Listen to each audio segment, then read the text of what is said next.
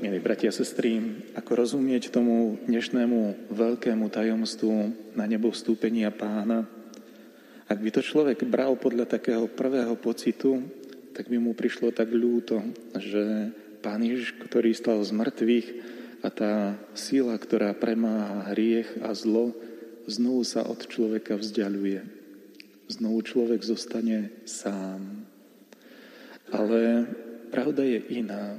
Ježiš Kristus tak ako za života prišiel plniť to, čo predpovedali proroci starého zákona, tak aj pri svojom na nebo vstúpení prišiel naplniť niečo, o čom hovorí starý zákon.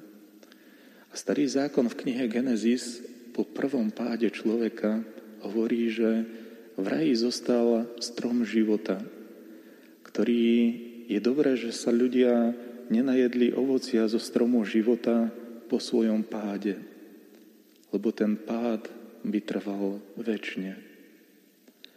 Ježiš Kristus, ktorý je spravodlivý, ten, ktorý pretrpel kríž, ten, ktorý miluje Boha a Boh miluje jeho, ten, ktorý jediný nezakúsil pád.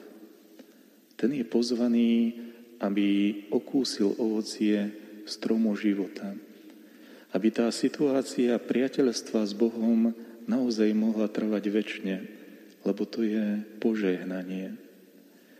A práve takto, ako prví rodičia boli vyhnaní z raja, tak Ježiš Kristus nám tieto brány raja na novo otvára a už sa nikdy nezavrú. Pre tých, ktorí v Kristovom príbehu sa obnovia v tom priateľstve s Bohom, Tých Boh pozýva, aby to ich priateľstvo, tá ich blízkosť, to požehnanie trvalo väčšine.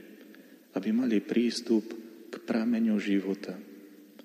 A o tom to je na nebo vstúpenie.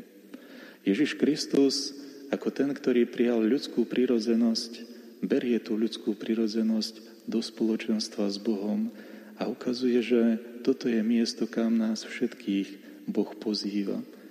Nie on ako VIP, ako človek, ktorý je mimoriadný, má toto, túto možnosť v živote.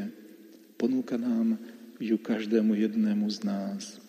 Poprosme Boha, aby sme vedeli prežiť tú našu vieru, nádej a lásku, aby sme rásli v tom spoločenstve s Bohom, aby tá túžba, že by to trvalo väčšine, naozaj raz bola naplnená, keď nás Boh zavolá do toho jeho spoločenstva.